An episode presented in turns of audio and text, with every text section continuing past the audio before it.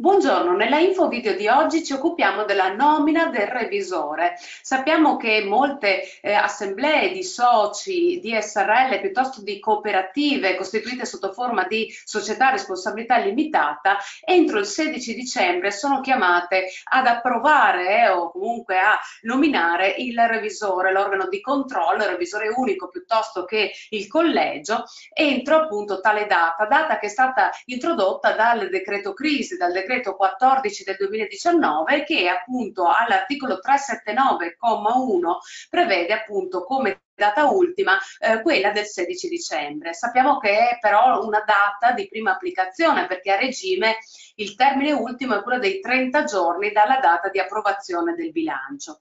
Detto questo, una proroga del 16 dicembre almeno per 30 giorni sarebbe stata opportuna, ragionevole, ma non è arrivata. Come fare allora per procrastinare questa nomina, per prendere un po' di tempo, come diciamo in gergo? Parte della dottrina propende per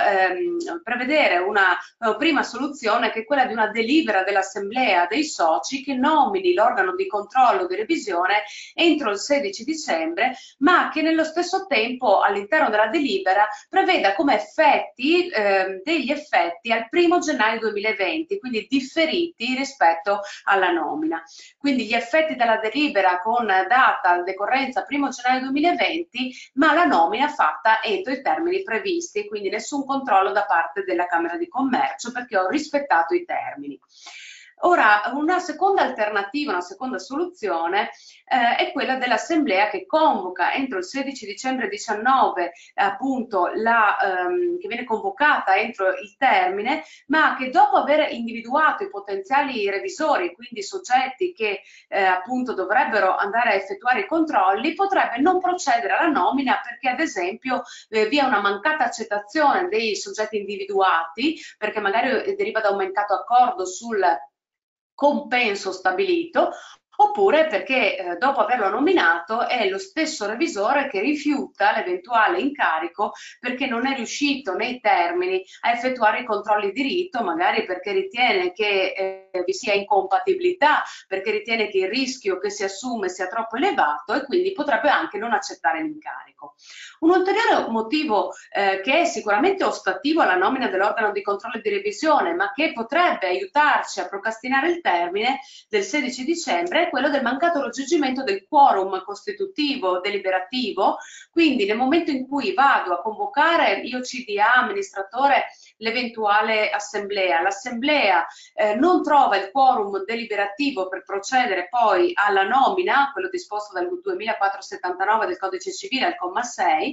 e salvo diversa pattuizione dell'atto costitutivo si prevede che appunto la decisione dei soci debbano essere prese con il voto favorevole di una maggioranza che rappresenti almeno la metà del capitale sociale. Quindi non abbiamo il quorum deliberativo e quindi si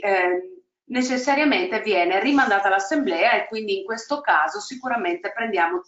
tempo e quindi possiamo prorogare l'eventuale termine. Questo ci permette di fare che cosa? Ad esempio di avere nei termini la convocazione, quindi non vi è responsabilità da parte degli amministratori per un'eventuale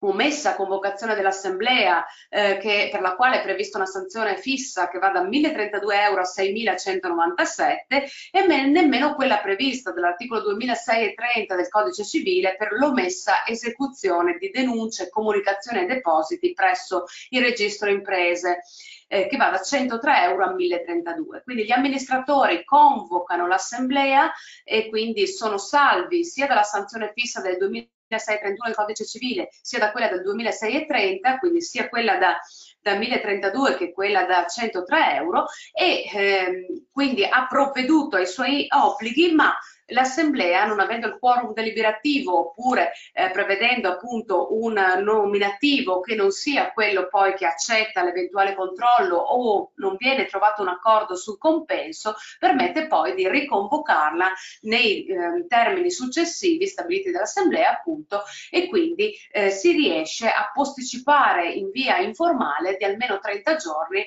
ad esempio l'eventuale entrata in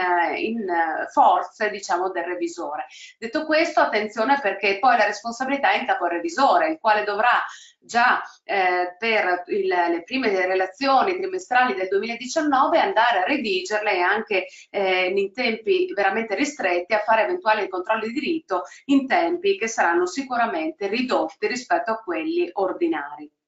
Detto questo, c'è anche chi in dottrina o nella prassi professionale, molti professionisti hanno deciso addirittura di trasformare regressivamente l'SRL in SNC piuttosto di sfuggire all'organo di controllo. Ecco, vi invito a valutare in modo più ragionevole questa scelta, perché sappiamo che non solo il carico fiscale è importante nel momento in cui le imposte vengono imputate pro quota direttamente ai soci per la trasparenza, ma non solo, sappiamo che eventualmente la responsabilità extracontrattuale in capo ai soci è retroattiva in quel caso, e quindi non ho lo schermo societario che eventualmente in questi casi può sicuramente aiutare da eventuali responsabilità.